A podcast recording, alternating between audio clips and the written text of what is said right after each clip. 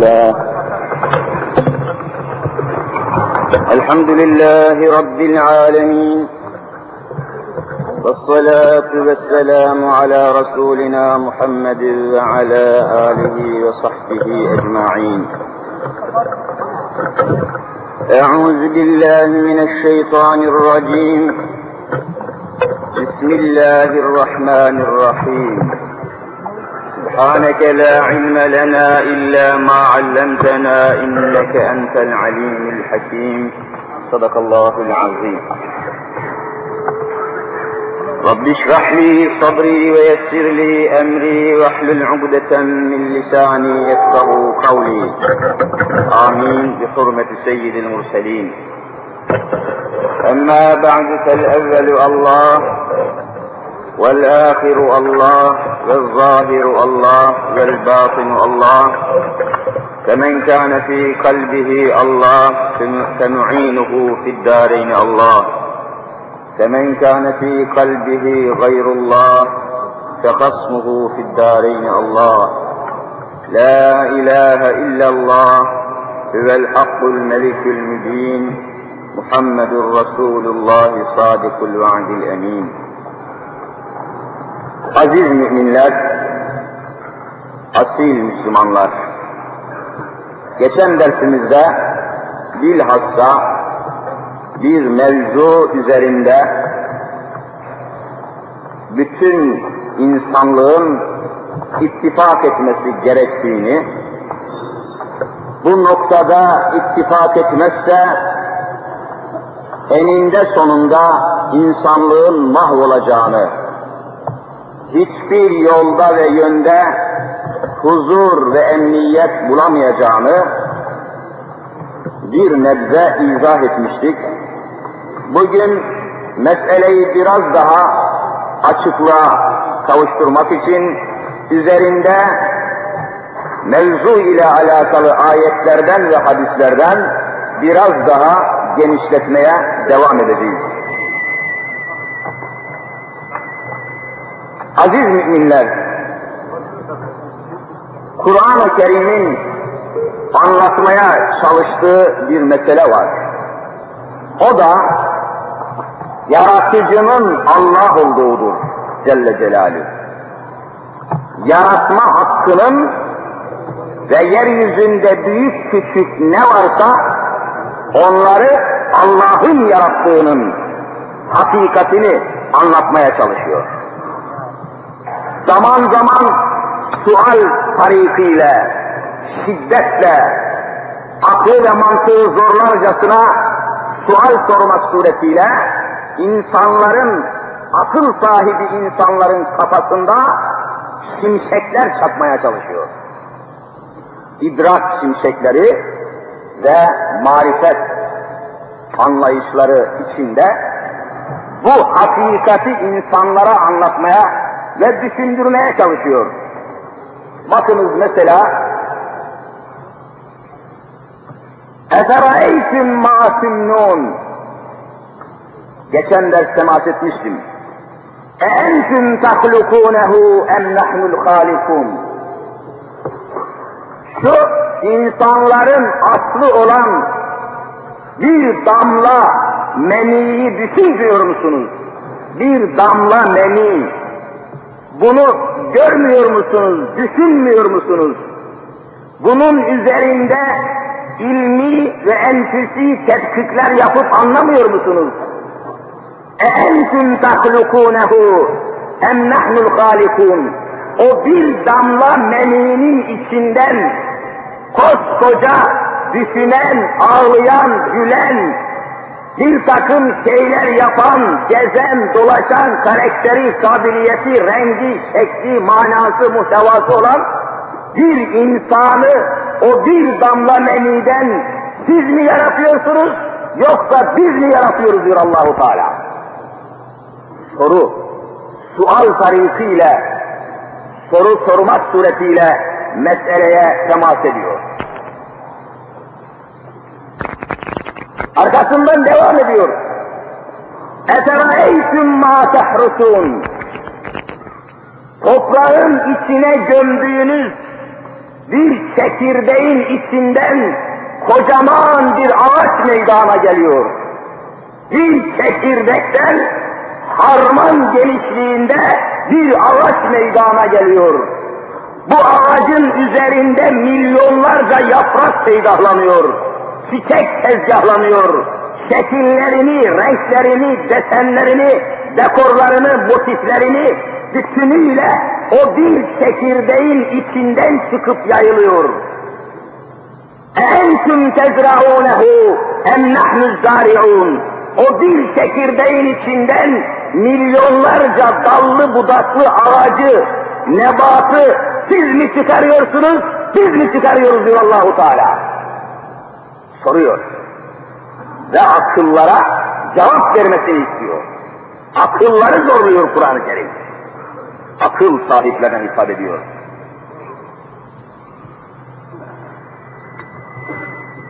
Susadığınız zaman gayet güzel, doya doya içtiğiniz, doya doya kana kana içtiğiniz suyun üzerinde akılları zorluyor, yaratıcıyı tespit için zorluyor. اَفَرَيْتُمُ الْمَاءَ الَّذ۪ي تَشْرَبُونَ Şu damla damla yudum yudum içtiğiniz suları düşünmüyor musunuz? Suyun hakikatini, terkibini, tertibini düşünmüyor musunuz? اَاَنْتُمْ اَنْزَلْتُمُوهُ مِنَ الْمُزْنِ اَمْ نَحْنُ الْمُنْزِلُونَ bu suyu göklerden ve bulutlardan siz mi indiriyorsunuz yoksa Allah mı indiriyor diyor Kur'an-ı Kerim. Niye düşünmüyorsunuz? Yaratıcı o. Bunu bulmak lazım, bunu tespit etmek lazım. Yaratıcıyı tespit etmek en mühim davadır. Üniversitelerin en büyük problemi budur. Bugün parlamentoların, senatoların, hükümetlerin, iktidarların, devletlerin, milletlerin, bütün dünyanın Allah'a yemin ederim en büyük meselesi budur. Yaratıcıyı bilemiyor adam. Yaratıcıyı bilemiyor, türlü türlü dalaletlere sapıyor.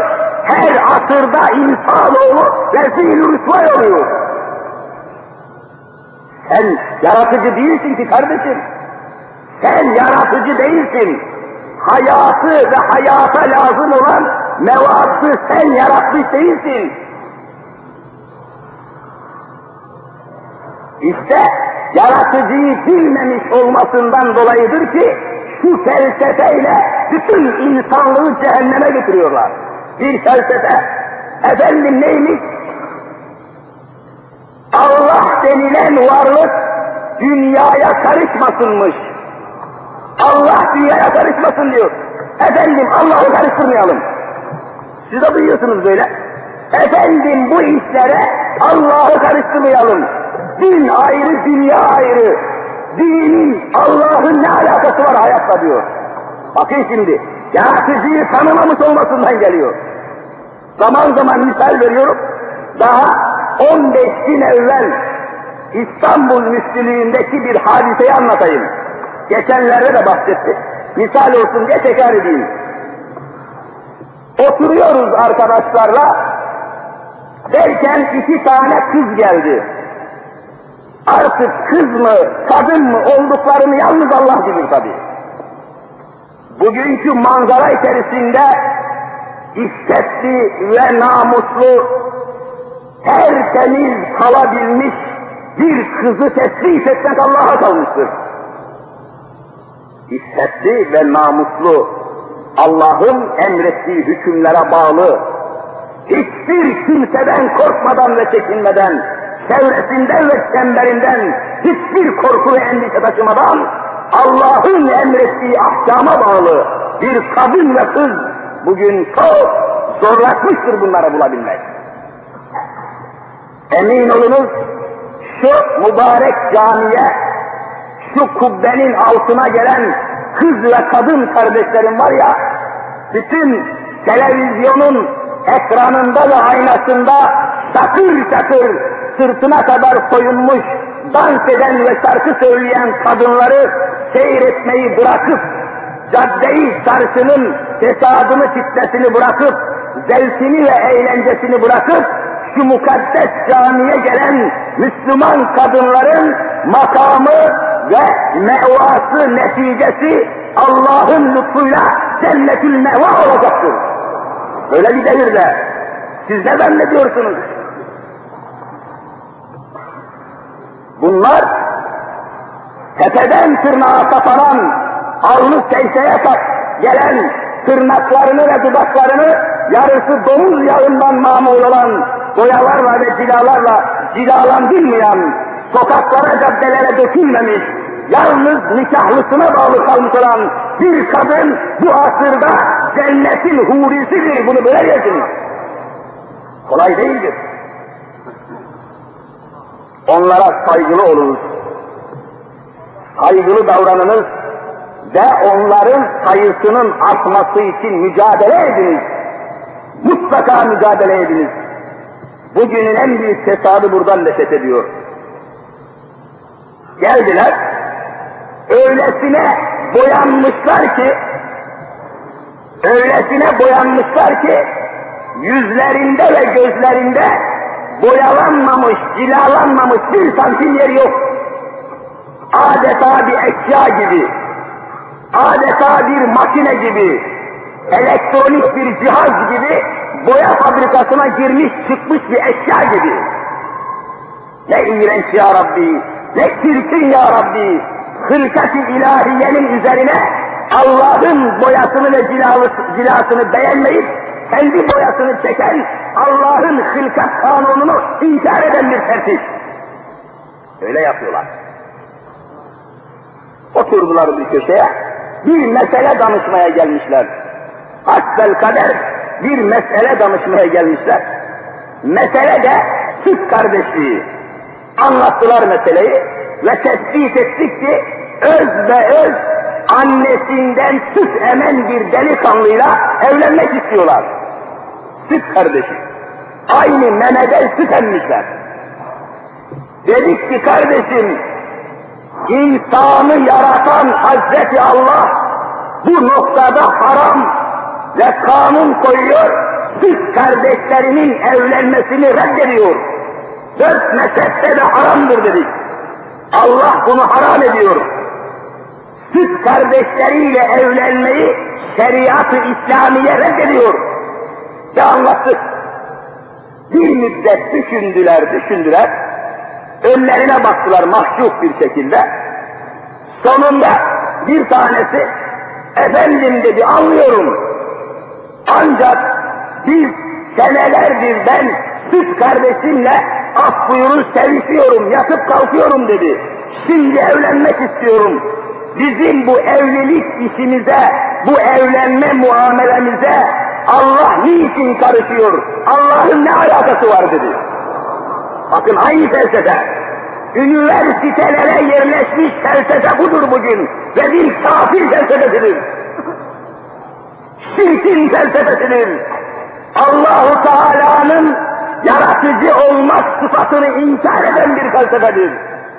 Üniversiteleri bu felsefeden kurtarmadıkça dünyaya vallahi huzur gelmeyecektir. Allah niçin karışıyor diyor. Niçin müdahale ediyor yani? Ne olur hiç karışmasa ne olur bu Allah diyor. Bakın şimdi Allah'ı nasıl telakki ediyor? Allah yaratacak, yapacak, ondan sonra karışmayacak. Dünyaya karışmayacak, haşa evlenirken Allah karışmayacak, yemek yerken karışmayacak, şarap içerken karış... E bu Allah nedir? Böyle Allah olur mu ya? Allah dediğin emredicidir. Allah dediğin kanun koyucudur. Allah dediğin ceza vericidir. Allah dediğin nehyedici yasaklayıcıdır. Allah dediğin canlı bir hadisedir. Hayyün la yemutlu Allah-u Teala. La ta'huzuhu sinetu ve la nevm Allah-u. Unutmaz, yarattığına kanun koyar, idare eder, hükmeder, emreder, nehyeder. Bunlar ne biçim Allah kabul ediyorlar? Hem yaratsın bizi, hem de keyfimize karışmasın Allah diyorlar. Efendim bu işe Allah'ı karıştırma diyor ama. Vay kafir herif! Sen ne biçim Allah kabul ediyorsun? Entüm tahlukûnehu em nahnul halikun. Sen misin yaratıcı yoksa Allah mı yaratıcı? Amenna ve saddakna Allah'tır haliku külli şey olan. Elbet karışacak. Senin dünyana da karışacak, idarene de karışacak, mektebine, medresene, anana, babana, karına, kızına Allah madem ki yaratıcı mutlaka karışacak. Senin anladığın Allah yok dünyada. Hiçbir şeye karış, öyle Allah olur mu? Bütün mesele yaratıcıyı tespit et. Bugün dünyanın bütün felaketi burada. Ve geçen de dedim, en küçük bir makinenin, makina, makina, en küçük bir elektronik cihaz, bunu yapan mühendis, bunu yapan fabrika, o makinayı piyasaya sürerken, satışa arz ederken, o makinenin nasıl çalışması icap ettiğini yazan ve tespit eden küçük bir teknik tarifname, küçük bir kitabı da o makinenin beraberinde piyasaya sürmüyor mu? Hangi bir makineyi alsanız onun içinden bir kitap çıkıyor. Ne yazıyor kitapta? Bu makinenin nasıl çalışacağını yazıyor. Şimdi soruyorum sana, bu makineyi yapan mühendis mi daha iyi biliyor, yoksa sen mi daha iyi biliyorsun? Akıl ve mantık kabule mecburdur ki, bu makinayı hangi mühendis yapmışsa, bu makinayı hangi fabrika imal etmişse, o makinenin nasıl çalışacağını en iyisini onlar bilir. Sen kendi kafandan bilemezsin. E peki kardeşim, insanı da yaratan insan değildir. İnsanı yaratan Hazreti Allah olduğuna göre, o insanı dünyaya gönderirken, onun peşinden bir kitap göndermemiş midir? O kitap Hazreti Kur'an değil midir? Bu Kur'an'a göre insan yaşamazsa, bu Kur'an'a göre idare edilmezse, bu Kur'an'a göre hayatını tanzim etmezse, hiçbir anayasa, kanun, madde, devlet, millet o memlekete Allah'a yemin ediyorum huzur getirmeyecektir. İtikat budur. Bu itikadı taşımayan bütün insanoğulları selam kafir olurlar. Bu itikadı taşımayan bütün gönüller müşriktir. Bu itikadı taşımayan bütün insanlar kafirdir. Yalnız Kur'an, insanlığı yaratan Allah'ın kitabı, insanın nasıl mesut olacağını, insanın nasıl müreffeh olacağını, insanın nasıl mutlu olacağını izah eden, nasıl yaşarsa, nasıl hareket ederse memnun kalacağını ortaya koyan yegane kitap. Buna göre olacak. Bunun dışında hayat kabul etmeyeceksin. Bizim hayatımız hayat mı kardeşim? Bizim caddelerimiz, sokaklarımız hayat mı? Bu mevzu üzerinde birkaç misal vererek meseleyi biraz daha açmaya çalışalım. Efendiler, yaratıcıyı buldun mu korkma. Akıl ve mantık onun sistemi içinde hayata bir nizam geldiğini anlayacak ve mutlaka beşeriyet kurtulacaktır. Bugün bu felaketi ve bu belanın derdini çekiyoruz. Efendim diyor, Allah dünyamıza karışmasın, işimize gücümüze karışmasın, istediğim gibi sevişeyim, bilmem ne yapayım, yiyeyim, içeyim, Allah hiçbir şeyden haberi, böyle Allah, bu, bu inancı yıkmak lazım bütün üniversitelerde. Yıkacaksınız bu inancı. Bunu da yıkmak için Kur'an'ı anlatmamız lazım. Kur'an'ı da bütün insanlığa anlatmak lazım. Televizyonda mutlaka din dersi ve vaaz nasihatı ortaya koymak lazım. Bunun için müthiş mücadele etmek lazım. İnsanlık cehenneme gidiyor kardeşlerim. İnsanlık şeytanların idaresi altında esir hayatı yaşıyor kardeşlerim. Bütün dünyayı şeytanlar idare ediyor, şehvetler idare ediyor. Dünyanın idaresini Allah'ın kitabına teslim etmek lazım. Başka kurtuluş yolu yoktur. Eshab-ı kiram bunun için harıl harıl mücadele etmişlerdir. kısaca misal verip geçeyim ve yaratılış kanunlarından bahsedeceğim. Efendiler, hac mevsimi de yaklaştığı için bir misal verip geçeyim. Fazla durmayacağım. Hazreti Muhammed Mustafa sallallahu teala aleyhi ve sellem Efendimiz ibadet hususunda, hususi makamlardaki ibadet hususunda şöyle beyan buyurmuşlardır. Buyururlar ki, içinde Kâbetullah'ın bulunduğu Mescid-i Haram var ya, Mescid-i Haram içinde dört duvardan ibaret Kâbetullah'ın bulunduğu o mukaddes mescide Mescidül Haram denir. Mescid-i Haram'da bir rekat namaz kılan bir Müslümana, dikkat ediniz, hadisi sahihtir. Mescid-i Haram'ın içinde ve dahilinde bir rekat namaz kılan Müslümana dünyanın başka bir camisinde kıldığı yüz bin rekattan daha büyük sevap verilir buyuruyor. Bakın şimdi. Meseleye geleceğim, işin aslına geleceğim şimdi. Mescid-i Haram'da bir rekat namaz kıldın mı, başka bir camide kıldığın yüz bin rekattan daha büyük sevaba eşit oluyor. Şu hale bakın. Ne büyük sevabı var. Mescid-i Nebi Zişan aleyhissalatu vesselam'da Medine-i Münevvere'de, Ravza-i Mutahhare'de Efendimizin mescidi var, Mescid-ü Nebi. O mescitte bir rekat namaz kılan bir Müslüman, başka bir camide on bin rekat kılmış gibi sevap kazanıyor. Mescid-i Aksa'da, Beytül Makdis dediğimiz Kudüs'teki Mescid-i Aksa'da bir rekat namaz kılarsa, başka bir camide bin rekat namaz kılmış olmak gibi sevap alıyor. Bunlar Efendimiz haber vermiş. Ve biz tabi şimdi oraya doğru akın akın gidiyoruz. Fakat sahabe-i kiram öyle düşünmemişler. Dikkat ediniz.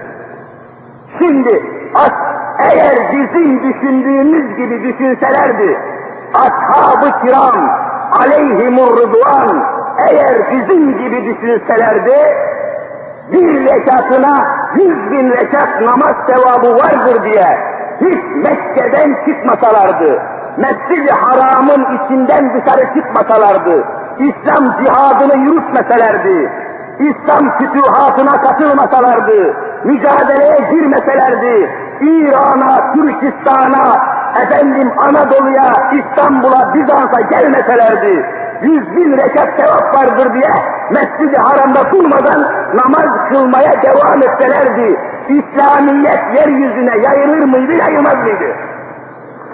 Yayılmazdı be kardeşim. Hiçbir şey olmazdı dünyada ya.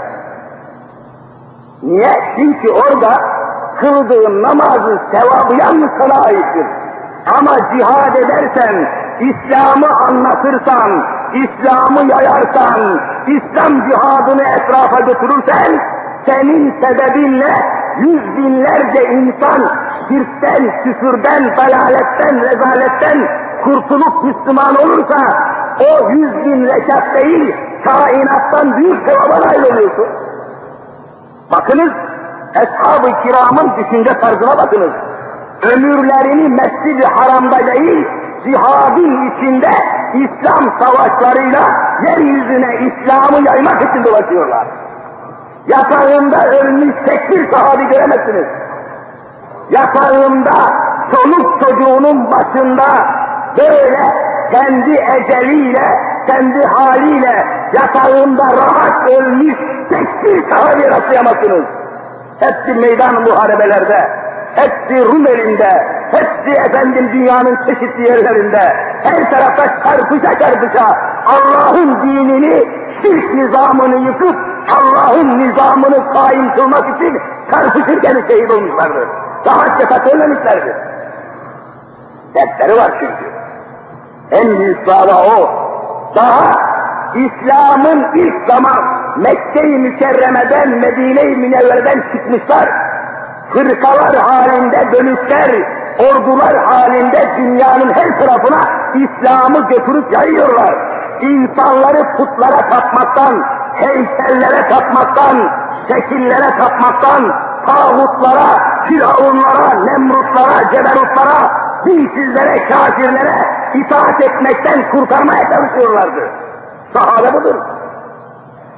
Ve bütün dünyaya o kadar kuvvetle hükmetmek imkanına malik olmuşlardı ki hemen aklıma gelmişken söyleyeyim.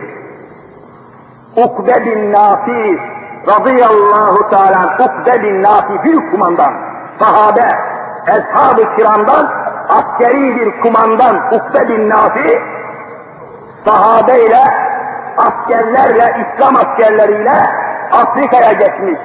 Bugünkü Fas, Tunus, Cezayir gibi Kuzey Afrika kıyılarında Allah'ın dinini yaymaya çalışıyorlar. O Afrikalı vahşilere, berberi kabilelerine, dünyadan, insanlıktan, hiçbir şeyden haberi olmayan Afrika'daki yamyamlara, vahşi insanlara tek bir ağızdan La ilahe illallah Muhammedur Resulullah diye onlara bu kelime-i tevhidi yaymaya gitmişlerdi. Başlarında Ukbe bin Nafi vardı. Afrika ormanlarına girmişler, tevhidi ilan ediyorlardı. Ordugahı kurdular, çadırları yerleştirdiler ve geceleri istirahat ediyorlar, zikrullahla meşgul oluyorlar. Sabahtan sonra o vahşi ormanların içinden geçerek Afrikalı insanlara İslam'ı öğretiyorlardı. Şu davaya bakın yani. Çünkü insanlığın kurtuluşu bu. Allah'ı anlatmaya çalışıyorlardı. Bütün mesele burada dinleniyordu çünkü. Yine çadırlarını ormanın içerisinde kurdular, yerleştirdiler. Kimisi ibadet halinde, kimisi istirahat halinde. Sabaha kadar vakit geçti. Fakat o ormanda, o bölgede öyle rahatsız oldular ki, İslam tarihi tespit ediyor bunu. Ne kadar vahşi canavarlar, zehirli yılanlar, kobralar, aslanlar, kaplanlar, parslar, canavarlar varsa hepsi sabaha kadar o Allah'ı anlatmaya giden ashab-ı kiramı rahatsız ettiler. Canavar bunlar, vahşi hayvanlar. Hiçbirisi istirahat edemedi, zikrullahı tam yapamadılar. Sabah olur olmaz namaza, sabah namazına kalktılar. Sabah namazını eda ettikten sonra ordu kumandanı Ukbe bin Nafi'nin huzuruna çıktılar. Dediler ki ya emir el müminin, ya emir el ciyuş, ey askerlerin kumandanı, bu gece çadırlarımızı kurduğumuz ormanda pek rahatsız olduk, vahşi hayvanlar bizi perişan ettiler dediler. Ya burayı değiştirelim, yahut buna bir çare bulunuz. Çare bulunuz. Hemen bütün ashab-ı kiramın asker, asker halindeki ashabı topladı, yüksek bir tepenin üzerine çıktı, Ukbe bin Nafi, Allah'a hamdü sena ettikten, Hz. Muhammed Mustafa aleyhissalatu vesselama salavat okuduktan sonra şöyle bir hutbe okudu. Hutbe okuyor. Ya eyyetühel vuhuş, nahnu ashabu Muhammed sallallahu aleyhi ve sellem. Ey vahşi hayvanlar, biz Hazreti Muhammed'in ashabıyız. Biz onun askerleriyiz. Buraya İslam'ı anlatmaya, Allah'ı tanıtmaya geldik. Siz askerlerime zahmet vermişsiniz, askerlerimi rahatsız etmişsiniz. Beş dakika sonra güneş doğar doğmaz, siz yavrularınızı ve yumurtalarınızı alıp bu bölgeyi terk etmezseniz sizi Allah ve Resulüne şekva edip sizi mahvedeceğim demiştir. Bütün tarih şahittir ve sabittir. Güneş doğar doğmaz o berberi kabileleri hayretle görmüşlerdir. Yılanlar, kaplanlar, aslanlar, parslar, canavarlar hepsi yavrularını ve yumurtalarını ağzına alarak o bölgeyi vallahi terk etmişlerdir. Sen İslam'ı yayacaksın kardeşim. Ben yapamam, edemem falan filan hiçbir şey dinlemeyeceksin. Bizim en büyük felaketimiz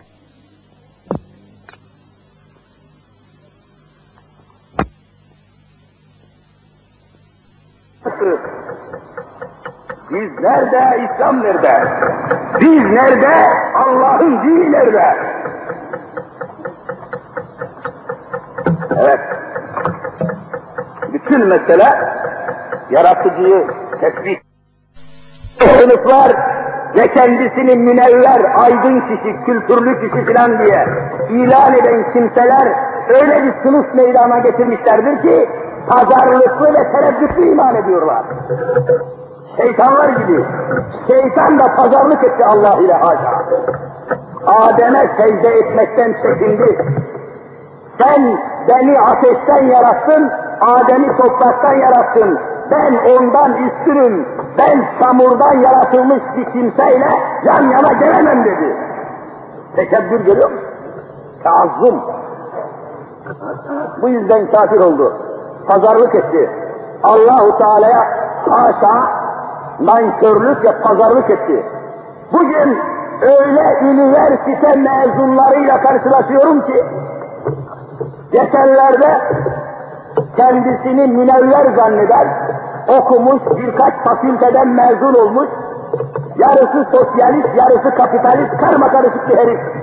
Bir şeyler ezberlemiş İngilizce, Fransızca. Hoppa mıdır, züppe midir hiçbir taraftan belli değil. Adeta karma karışık bir maskara Avrupa'sı bir herif. Zaten bizdeki münevverlerin tamamı karma karışık, yarısı Amerikan, yarısı İspanyol, yarısı Rus, yarısı Çin, yarısı Moskov, karma karışık model haline gelmişler. Şahsiyetli bir eğitim yok ki Türkiye'de. Türkiye'de şahsiyetli bir eğitim var mı? Söylesinler bakayım bana. Kur'an'a dayanmayan eğitim şahsiyetli olur mu ya? Ben Kur'ansız eğitim kabul etmiyorum. Bu itikadımdan dolayı bana ceza vereceklerse şu caminin kapısının önüne bir tane ağacı koysunlar ve beni assınlar, gözünü kırparsam kahrolayım. Ben bu inanı bekliyorum. Ben Kur'ansız eğitim kabul etmiyorum. Kur'ansız eğitim sistemleri insan yetiştirmez, birbirini silahla öldüren canavar yetiştirir diyorum. Benim itikadım bu. Atın bakayım beni. Korkar mıyım, korkmaz mıyım? Kur'ansız insan kabul etmiyorum. İslamsız hiçbir şey kabul etmiyorum. Ve bu itikadımı resmen haykırıyorum. Hiçbir şeyden çekinmiyorum. Ve bu noktada gerekirse vücudumu peynir gibi doğratmaya vallahi hazır bulunuyorum. Hiç çekinmiyorum. Bir Müslüman niçin çekinir? Kendi imanını söyleyemiyorsa o Müslüman esir durumundadır kendi inancını haykıramıyorsa o Müslüman mahkum durumdadır. Korkaktır, aşağılıktır, aptaldır. O Müslüman değildir bir kere. Müslüman korkmayan insan demektir.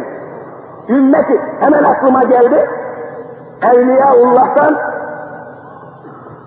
son zamanların büyük alim ve Evliyaullah'tan Abdülhakim Arvasi Hazretleri İstanbul'da bir caddeden geçerken pür heybet, pür nuraniyet, yüzünde ilahi nurlar parıl parıl parlayan bir sima. Bir caddeden geçerken Müslüman esnafların içerisinden birisi koşuyor, ellerine sarılıyor cadde ortasında. Efendi Hazretleri diyor, Üstadım efendim ve gözünden yaşlar akıtıyor. Ümmeti Muhammed ne zaman kurtulacak diyor. Ümmeti Muhammed ne zaman kurtulacak?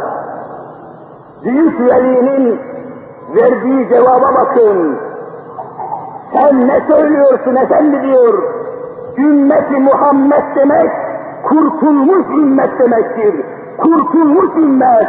Eğer zulümden, küfürden kurtulamamışsa o ümmet, ümmeti Muhammed değildir diyor. Cevaba bakınız yani. Ümmeti Muhammed kurtulmuş ümmettir. Baskıdan kurtulmuş, zalim idareden kurtulmuş, kafirin elinden kurtulmuş, Kur'an'ı hükmediyor, imanı hükmediyor, kimseden korkmuyor. Mümin ümmeti Muhammed budur. Korkuyorsa, esirse, mahsulsa ümmeti Muhammed değildir. Ne zannediyorsunuz siz?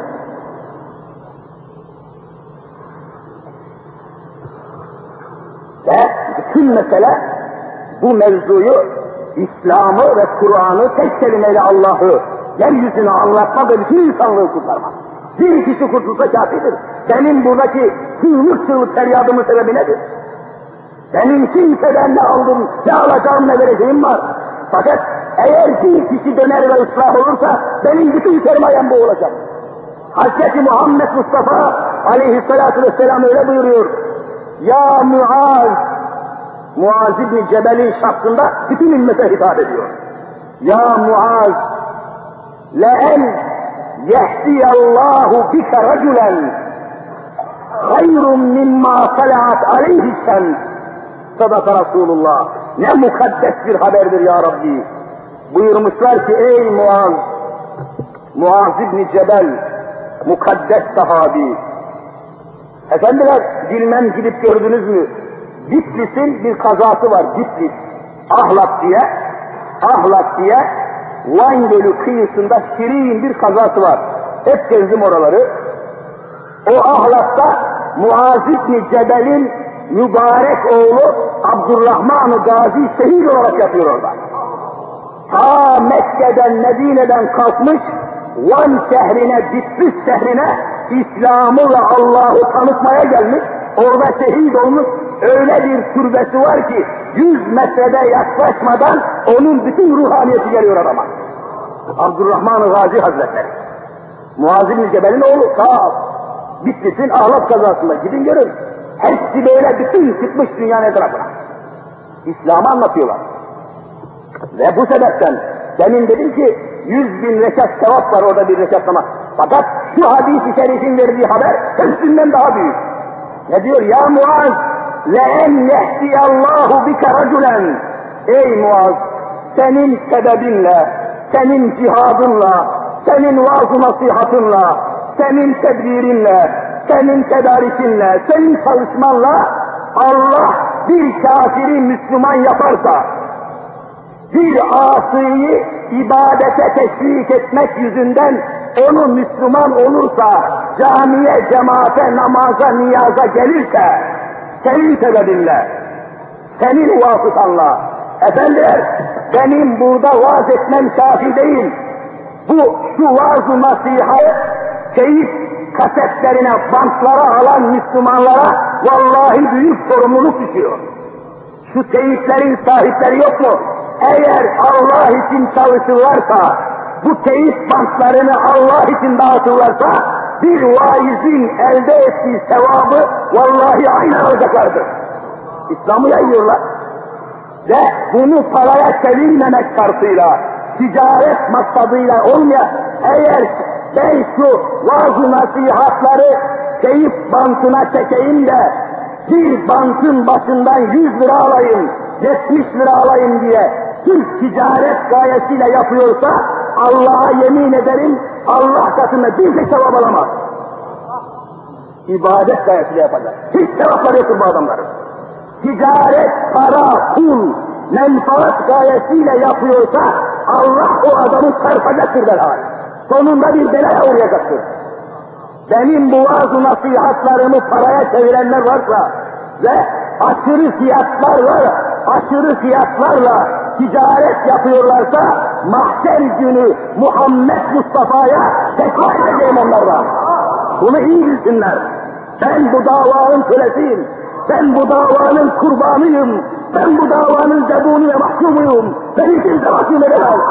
Beni kimse yaz edemez. Ben bu, bu davanın sevdalısıyım. Sevdalıyım ben. Mecnun'u arayan Leyla gibi, Leyla'yı arayan Mecnun gibi ben Muhammed'i arıyorum. Hiçbir şey bekliyorum. Allah'tan korkunuz. Allah'tan korkunuz. Habibullah'tan hayal ediniz. Çalışınız, durmayınız. İnsanlık mahvoluyor. İnsanlık cehenneme gidiyor. Memleket mahvoluyor. Siz ne güne duruyorsunuz? Niçin kıpırdamıyorsunuz? Niçin çalışmıyorsunuz? Niçin Allah için koşmuyorsunuz? Kadın erkek durmayıp Allah'ın dinini yayması lazım. İslam'ı yayınız. Şunun bunun siyasetiyle uğraşmayınız. Şu veya bu faninin peşinden gitmeyiniz. Allah'ın dinine asker olunuz. Cündullah olunuz. Cündullah, Allah'ın askeri olunuz. Başka bir şey lazım değil bize. İşte senin vasıtanla ey Muaz, Allah bir insana hidayet nasip ederse, hayrun leke mimma talaat aleyhi şems. Üzerine güneşin doğduğu bütün dünyadan daha hayırlı, daha büyük bir servete malik olmuşsun buyuruyor. Üzerine güneşin doğduğu dünyayı bir düşünün. Hepsine sahip olmakta daha hayırlı bir sermaye elde ediyorsun sen. Bundan daha büyük mücadele olur mu? Müslümanın mücadelesi bu olacak. Müslüman hiçbir sınıfın ve zümrenin değil, Allah ve Resulünün kurbanı olacak. Bütün felaketlerin kaynağında yaratıcı olarak Allah'ı tanımamak ve Allah'ın iradesini hakim kılmamak geliyor. Ve bütün belaların kaynağı burada toplanıyor. Bir mesele üzerinde duruyorduk ve en küçük, hemen bunu da söyleyip toparlayacağım.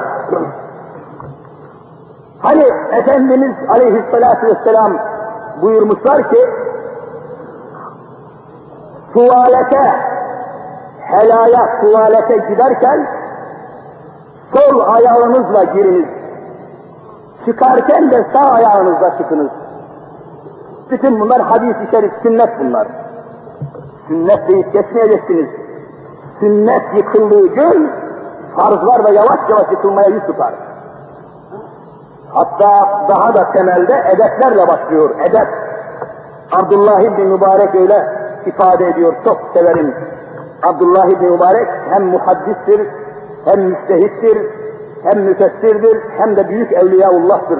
Abdullah ibn Mübarek öyle diyor. Bir Müslüman edeplere riayet etmezse müstehapları kaybeder diyor. En aşağıda edep var. Edep. Mesela nedir edep? İslam hayatını yaşarken edeplere. Bir Müslüman evinde helaya tuvalete girdiği zaman dikkat edecek. İnşaatını, binasını, apartman dairesini evvela böyle inşa edecek ve tuvalete oturduğu zaman ön tarafıyla arka tarafı katiyen kıbleye gelmeyecek. Kitaplarda açın okuyun edep bahsinde. Bir Müslümanın evindeki tuvalet hela ve hacete oturulduğu zaman o insanın ön tarafı veya arka tarafı kıbleye karşı geliyorsa o evin üzerinden Allah bütün rahmetini kaldırmıştır. Edep. En temelde edep olacak. Evliyaullah'tan birisi oğluna bir kız arıyordu.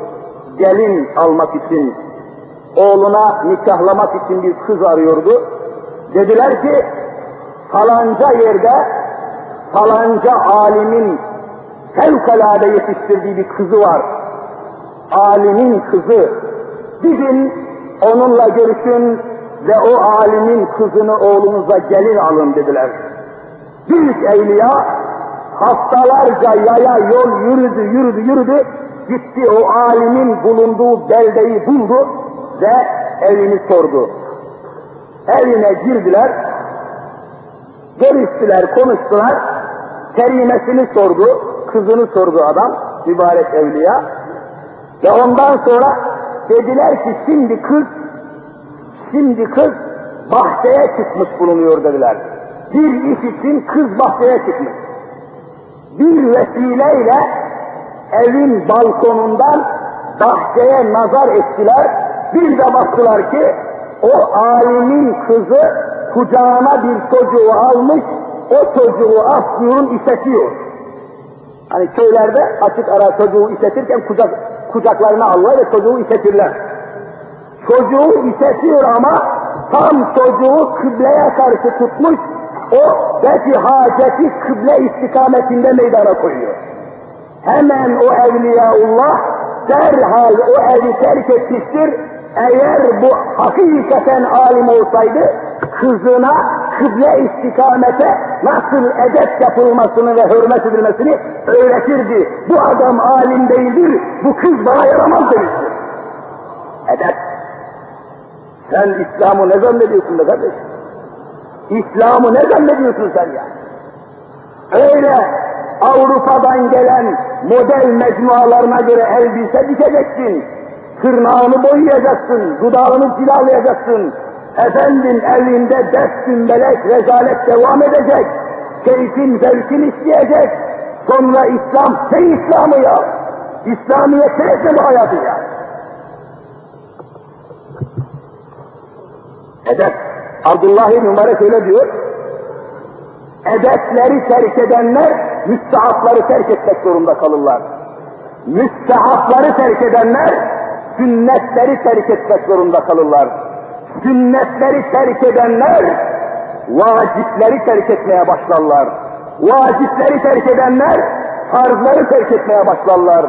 Farzları terk edenler tevhidi terk etmeye başlarlar. Tevhidi terk edenler derhal kafir olur diyor. Temel edeple başlıyor. O bakımdan Efendimizin sünnetleri tuvalete girerken sol ayakla girin, çıkarken sağ ayakla girin. Çarşıdan, sokaktan evinize geldiğiniz zaman evinize sağ ayağınızla girin. Çıkarken sol ayağınızla çıkın. Hep hadis bunlar. Buhari hadisleri bunlar. Cami-i şerife girerken sağ ayakla girin. Camiden çıkarken sol ayakla. Hepsi bunlar edep ve sünnet. Ben bunu merak ederdim yahu. Resul-i Zişanımız acaba niçin bunu emretti, niçin tavsiye? Hani sağ ayakla girmesen de sol ayakla girsen ne olacak canım? Hani akla geliyor ya. Merak ettim. Tereddütsüz iman ettik ve arıyorum. Hedeflerini aramak lazım. İnsanlara anlatmak için tabii. Yoksa tek ve şüpheden dolayı değil, bizim arayışımız insanlara iyice anlatmak içindir, inanmak için değil. İnanmışız elhamdülillah. Hani hemen aklıma geldiğine İmam-ı Gazali rahmetullahi teala aleyhi bari büyük allame İmam-ı Gazali bir şehire gitmiş şehrin bütün ahalisi İmam-ı Gazali'yi karşılamaya gitmişler. Allame Gazali geliyor. Aslan büyük alim Gazali. Aman ya Rabbi. Anlatıldığı zaman ve kitapları okunduğu zaman adamın aklı eriyip bir zaman su haline geliyor. İmam-ı Gazali bir şehri ziyarete geldiğinde bütün şehir ahalisi Gazali'yi karşılamaya gidiyorlar. Ve karşılıyorlar. Şehire getiriyorlar. Şehirde kimse kalmıyor. Yalnız ihtiyar bir kadın. Acuzehan ihtiyar beli bükülmüş, elinde bir bastot, ihtiyar bir kadın tek başına kalmış bir yerde. Diyorlar ki sen niçin diyorlar, bak şehrimize büyük bir alim geldi, Gazali geldi, sen niçin karşılamaya gelmedin, niçin gelip dinlemiyorsun ey kadın diyorlar, ihtiyar kadına. E neymiş diyor, ne oluyor, ne söylüyor bu alim diyor, ne söylüyor? Efendim diyorlar, Allah'ın varlığını ve birliğini yetmiş bin delille ispat ediyor diyorlar. Allah'ın varlığını ve birliğini yetmiş bin delil ile ispat ediyor. Ne alim, ne alim. O ihtiyar kadın diyor ki, Allah Allah, demek ki bu alimin diyor, Allah'ın varlığında ve birliğinde yetmiş bin tane şüphesi varmış ya diyor. Ne şüphe ya, ne şüphe diyor. İhtiyar kadın. O, o açıdan nazar ediyor. Allah'ın varlığı ve birliği o kadar açık, o kadar delile, ispata ne lüzum var ya diyor. Siz bana sorun, bana diyor ihtiyar kadın, bana sorun. E sen nereden biliyorsun diyorlar. Bilmiyor musunuz diyor. Geçen sene bizim mahallede iki tane muhtar vardı, rahat yüzü görmüyorduk. Bu sene muhtarımız bir tanedir, huzur içerisindeyiz diyor. Allah iki tane olsa dünyada huzur olur mu ya diyor. Hani araştırmalar, inanmayı kuvvetlendirmek için olmakla beraber tahkiki iman, fakat insanlara anlatmak için delil de lazımdır yani. Delil lazım. Delilsiz, ispatsız bir şey olmuyor. Kişi kendisi ne kadar inansa bile karşısındakini inandırmak için delil kullanmak lazım. Kur'an'ın da metodu bu. Kul hâtû burhânekum. Kur'an-ı Kerim getirin delillerinizi bakayım diyor. Biz de delille konuşacağız. İşte merak ediyordum. Bu sol ayakla tuvalete gir, sağ ayakla çık. Hadi nedir, niçin ya Rabbi, niçin ya Resulallah hani akla gelen şey. Araştırdım, araştırdım. Nihayet bir metabiyoloji namında biyoloji yani canlılık aleminden, canlılardan, canlı hadiselerden bahseden bir kitabın içinde buldum hadiseyi. Metabiyoloji, biyoloji üstü bir hadise. Orada diyor ki adam profesör, kitap yazmış. Tabi bu hadiste falan belki haberi yok adamın. Neticede tespit ettiğim için söylüyorum. Diyor ki, insanoğlu iki ayaklı bir varlık, iki ayaklı. İki ayağının üzerinde yürüyor insan. Peki, nasıl oluyor da o insan iki ayağın, iki tahtanın üzerinde nasıl dengeli duruyor, nasıl yüzü koyu düşmüyor, nasıl sırtı düşmüyor? Aslında üç ayak lazımdır ayakta durmak için. Veya dört ayak lazımdır, karşılıklı. İki ayak nasıl duruyorsun üzerinde? Bu insan vücudunu iki ayağın üzerinde dengeli, eşit bir şekilde muvazeneli durduran sistem nedir diyor. Araştırma diyor ki şu insanın kafasının altında ense kökünde omurilik diye bir şey var. Omurilik. Omurganın içinde bir omurilik var. Bütün insanın hareketini kontrol eden, insana fren kabiliyeti, ayağını attığı zaman dengeyi, çektiği zaman dengeyi temin eden şu omuriliktir, ense kökümüzdür diyor adam. İspat etmiş. Öyle ki insan diyor sağ ayağını ön tarafa attığı zaman sağ ayağını ön tarafa attığı zaman biyoloji kitabı bu. Din kitabı değil yani ilim kitabı. Sağ ayağını ön tarafa attığı zaman ani bir sarkıntı veya bir sarha hastalığı veya bir nüzul veya bir ters gelir de insan yere düşeceği zaman sağ ayağı ön taraftaysa mutlaka yüzü koyun düşerdir. Vücut öyle ayarlanmıştır, omurilik onu öyle ayarlanır. Sağ ayağı ön taraftaysa o insana bir ses, nüzul, sarha, cinnet, çarpıntı filan geldiği zaman eğer o insanın sağ ayağı ön taraftaysa yüzü koyu düşer ön tarafa.